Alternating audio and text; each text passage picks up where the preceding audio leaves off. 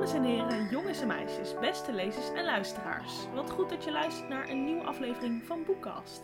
En deze keer bespreken we het boek Hek, maar dan deel 2, Hek de kolonie. Geschreven door Mirjam Maus. En we hebben het onder andere over eh, ja, wat er nou eigenlijk gebeurt in het boek. We gaan het vergelijken met het eerste deel. We gaan de cover bespreken. We lezen nog een stukje voor. Dus eh, blijf lekker luisteren. Over dat eerste deel gesproken, die kan je ook terugluisteren. Daar hebben we namelijk ook een aflevering over gemaakt. En eh, luister die zeker terug. Ja, en nog een nieuwtje, want eh, onze podcast staat nu ook op Spotify. Ja, En superleuk. dat is eh, ja, heel handig. En vind ons daar zeker ook. Volg ons. En dan gaan we nu echt beginnen.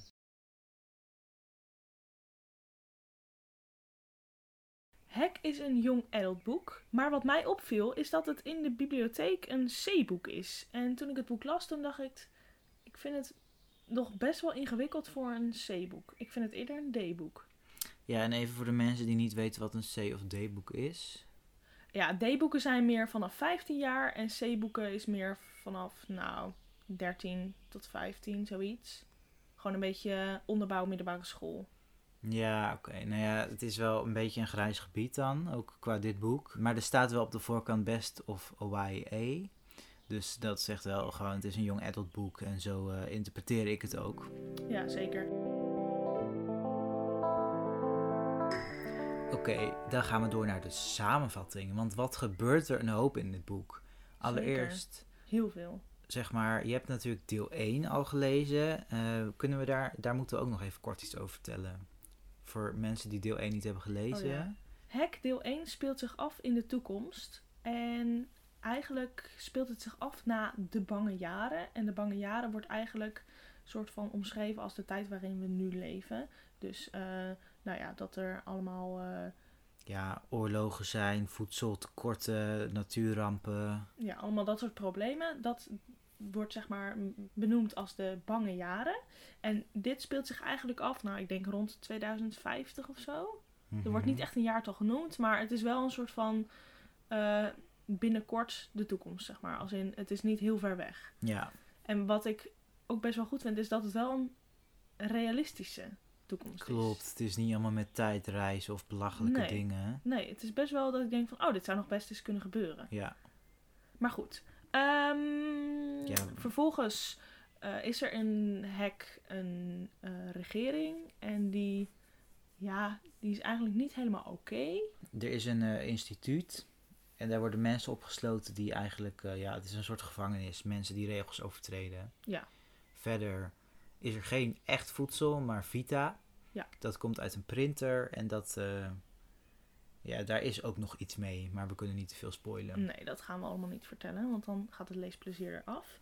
En Hek deel 1 eindigt in een gigantische cliffhanger. Eh, en eigenlijk gaat deel 2 daar direct op door.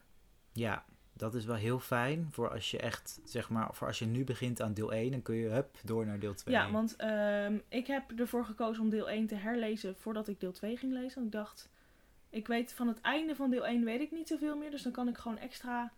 Anders dan zit ik in deel 2 de hele tijd van, oh wie was dit ook alweer en wat gebeurde er toen? En, want ik moet zeggen, deel 2 begint best wel ingewikkeld. Met allemaal moeilijke, ja, Namen weer en herinneringen. Ja, en, en, en nou, die hele regering is allemaal ingewikkeld. En het is allemaal een soort van verschillende partijen. En nou ja, ik vond het best wel ingewikkeld. Ik moest er, ondanks dat ik gelijk in deel 2 begonnen ben, moest ik in deel 2 soort van best wel inkomen.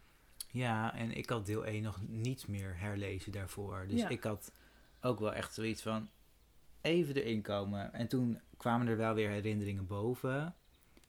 Maar het is wel het meest ideaal natuurlijk als je het achter elkaar leest. Ja. Zeker. Oké, maar nu wat er in deel 2 gebeurt. Ja. In deel 2 lopen de eh, verhaallijnen van de twee eh, hoofdpersonen Prissy en Holden eh, door elkaar, net als in deel 1. Je kijkt mee met Prissy. Die is bezig met een aantal hackers en die zit helemaal in een soort half crimineel circuit verwikkeld. Die wil de wereld gaan redden, om het maar even heel kort te zeggen. En dan heb je Holden. En die is, ja, we kunnen niet te veel spoilen over wat er in deel 1 gebeurt. Maar Holden die ontdekt eigenlijk een nieuwe plaats. Waar die van die het bestaan niet wist. Om het even heel abstract zonder spoilers te gaan zeggen. En daar eh, komt hij ook nog een heel bijzonder onverwachts persoon tegen. Jij weet nu vast wie ik bedoel. Ja, want wat er eigenlijk gebeurt is dat Holden en Percy soort van tegenover elkaar worden gezet. Waarbij ze eerst in deel 1 soort van met elkaar waren, staan ze nu tegenover elkaar. Ja, en dat komt omdat zij niet meer weten wie nou eigenlijk de goede en de slechte Ja. mensen zijn. En wie het beste met de burgers voor hebben. Want, Maar dat vond ik zelf ook heel lastig. Ja, Dat ik dacht van wie is hier nou de goede en wie is hier nou de slechte? maar dat eh, heeft Mirjam denk ik wel expres gedaan. Ja, klopt. Je moet er ook echt wel met je hoofd bij blijven. Anders ben je weer vergeten wie nou wie kende en, Ja. enzovoort. Want doordat ze allebei in een soort van, in deel 2 in een andere wereld zitten, eh, hebben ze zelf ook heel veel mensen om zich heen. En dat, dat maakt dat er echt best wel veel personages in het boek zijn. Ja, want eh, je hebt inderdaad dan Percy en Holden, maar die hebben ook weer allemaal vrienden en die hebben gewoon een hele eigen leven. En het is wel interessant dat dat dan allemaal door elkaar heen loopt. Qua hoofdstuk, één hoofdstuk van Percy, andere van Holden. Ja. Het is heel fijn voor de variatie. Ja, ik vind het heel fijn om zeg maar, het verhaal van allebei de kanten te lezen. Dat je echt een Mhm. volledig verhaal hebt. Ja, ja. En uiteindelijk, ja, eh, er gebeuren best veel onverwachte dingen. En ehm, we gaan niet het eind verklappen, dan moet je het zelf heel snel gaan lezen. Maar het is eh, interesting. Ja, en wat ik eh, heel goed vind, want het is natuurlijk afwisseling tussen eh, twee hoofdpersonages. Wat ik heel goed vind is dat elk hoofdstuk eindigt met zo'n soort van cliffhangertje. Ja, dat klopt. je echt dat je wil blijven doorlezen.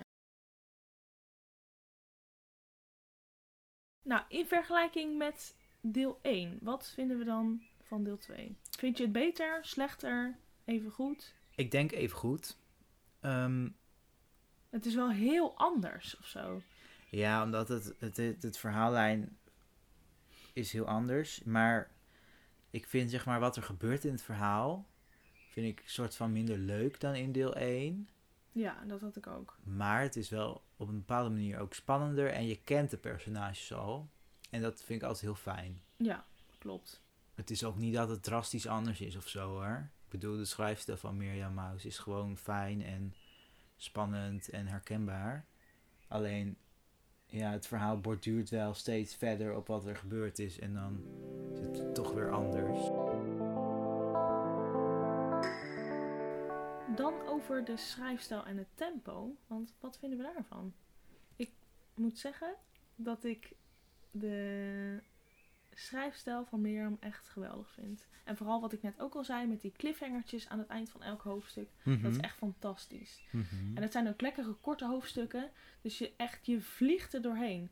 En wat ik bij dit boek ook heel erg had, is dat ik echt gewoon helemaal in het boek kan zitten. Dat ik ook gewoon uren achter elkaar kan lezen en gewoon helemaal de wereld omheen vergeet. En dat is echt, dat heb ik niet heel vaak. Dat heb ik heel af en toe. En dat, als ik dat heb, dan is het, kan ik voor mezelf ook zeggen, ja, dit, dit is dan echt een goed boek. Oké, mooi. Had jij dat ook zo? Ja, nou, zoals ik al zei, ben ik, was ik, ben ik wel fan van dat perspectief van twee personen. En wat jij ook zegt, fijne schrijfstijl, korte hoofdstukjes, spannend. Eh, en je gaat helemaal het boek, in het boek zitten. Ja, niks op aan te merken eigenlijk. Nee, en qua tempo vind ik het ook prima. Dus net als je denkt van, oh, nu misschien mag er nu wel iets gebeuren en dan gebeurt er iets. Ja, precies. Er zit de hele tijd wel een soort van echt een goede vaart in het verhaal. Mhm. Ja. Nou, dan gaan we nu door met het volgende onderdeel. Wat minder leuk, namelijk eh, dat er geen deel 3 komt. Het verhaal is nu helemaal afgerond na deze twee boeken. Ja, wat vinden we daarvan? Jammer. Had jij nog een deel 3 gewild? Ja, ik vind Prissy en Holden geweldig. Ja, het, het, het verhaal is wel een soort van af, maar het, het kan natuurlijk altijd. Ik bedoel, er kan altijd iets gebeuren. Ja, er zou misschien nog een eh, prequel kunnen komen van iets eh, dat het afspeelt in de bange jaren of zo. En dat een soort van, ze hebben het de hele tijd over de ommekeer. En dat, Mhm. ehm, dat is dan zeg maar dat eh, de bange jaren, dat dat zeg maar eindigde en dat er nieuwe leiders kwamen. En dat toen zeg maar de wereld kwam die we lezen in Hek. En daar zou ik misschien nog wel een prequel over willen lezen. Hoe dat allemaal ging. En, eh, Misschien met de ouders van Prissy dat wilde ik net zeggen, ja. Ja. Dat zou wel heel cool zijn. Dat je toch een soort van connectie nog hebt met eh, de, de Percy en Holden, zeg maar. De hoofdpersonages. Dat het daar toch nog wel mee verbonden is. Dat zou ik wel echt... eh, ja, dat zou me wel lijken. En dan de koffer. Want wat ik heel leuk vind daaraan, is dat die gewoon heel goed past bij deel 1. Ja. Echt het- een eh, set. En het is ook, ook gewoon best wel sprekend, omdat het, dit boek is wat donkerder, maar dit boek is ook wat duisterder of zo. Ja, wacht even hoor. We hebben deel 1 hier ook nog liggen. Ja, dan kunnen we ze even goed naast elkaar leggen.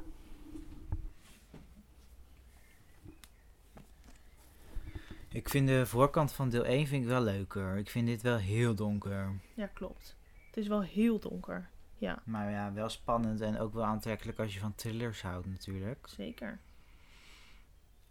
Ja, ik vind ze gewoon echt, echt heel leuk. Ik vind ze mooi bij elkaar passen. En mooi ook dat het zeg maar allebei aan de linkerkant zit. Ja. Die eh, maskers. en stoer. Maar ook wel gewoon ehm, sprekend. Want het, is, het komt echt terug in het boek ook. Oké, dan gaan we nu allebei een stukje voorlezen, zodat jullie even je helemaal in het boek kunnen wanen. En eh, begin jij? Ik begin, ja. Ik ga een stukje voorlezen uit het perspectief van Prissy op bladzijde 167. Wegwezen, zeg ik. We zijn gezien. Maar lezer is ineens doof of wil per se het streepje van de A nog zetten. Ik weet dat het niet slim is om nu te gaan schreeuwen. Het gaat vanzelf. Misschien hebben ze handhaving al gebeld. Doe normaal, snauwt Mo. Je maakt iedereen wakker. Om jullie... Omdat jullie niet meegaan. Ik ruk zo hard aan Lasers arm dat de spuitbus uit zijn hand schiet en met een pok op het asfalt ketst. Hij raapt hem grommend op. Damn, Pris. Kijk dan, roep ik en ik wijs naar de schim die nog steeds in dezelfde houding staat. Of nee, die maloot steekt zijn hand naar ons op. Op het moment dat het raam naast de schim ineens verlicht is, krijgen de jongens eindelijk hun verstand terug. Alsof we het zo hebben afgesproken, rennen we alle drie naar het flatgebouw dat we aan de zijkant hebben beklad. Hoek om. We zijn uit het zicht. Oeh, spannend. Zeker spannend. Ja, we kunnen verder niet vertellen wat hier gebeurt. Nee. Maar eh, Ja. En nu ga jij een stukje voorlezen. Ja. Ik ga een stukje voorlezen op bladzijde 259 uit het perspectief van Holden. Het is een fikse uitdaging om met maar één lamp door een tunnel vol hindernissen te rennen. Waar zijn we? vraagt Jess, terwijl we langs de emmers en de jerrycan laveren. Een oude goudmijn. Ik kijk achterom, maar heb niet de indruk dat iemand ons volgt. Hier gaan we naar rechts. We springen over de gele rubber handschoenen en volgen de ijzeren rails tot we bij het mijnkarretje met de loopplanken komen. Zodra we op de verhoging zijn geklommen, zet Jess haar handen op haar knieën en buigt hijgend voorover. We hebben geen tijd om te rusten, zeg ik. Quinn blijft maar tot elf uur wachten en als we te laat zijn, hebben we een vet probleem. Quinn, vraagt Jess. Een meisje uit de kolonie. Dat is een soort dorp, maar dan heel ouderwets. Vandaar die gekke jas. Die trui is voor jou, met de groeten van Dakota. Dakota? Jess lijkt wel een echoput. Woont ook in de kolonie, ratel ik. Ze is de vriendin van dezelfde Quinn die me heeft geholpen om hier te komen. Oké, nou ja, nu heb je een beetje een eh, idee gekregen van eh, wat er ook allemaal speelt.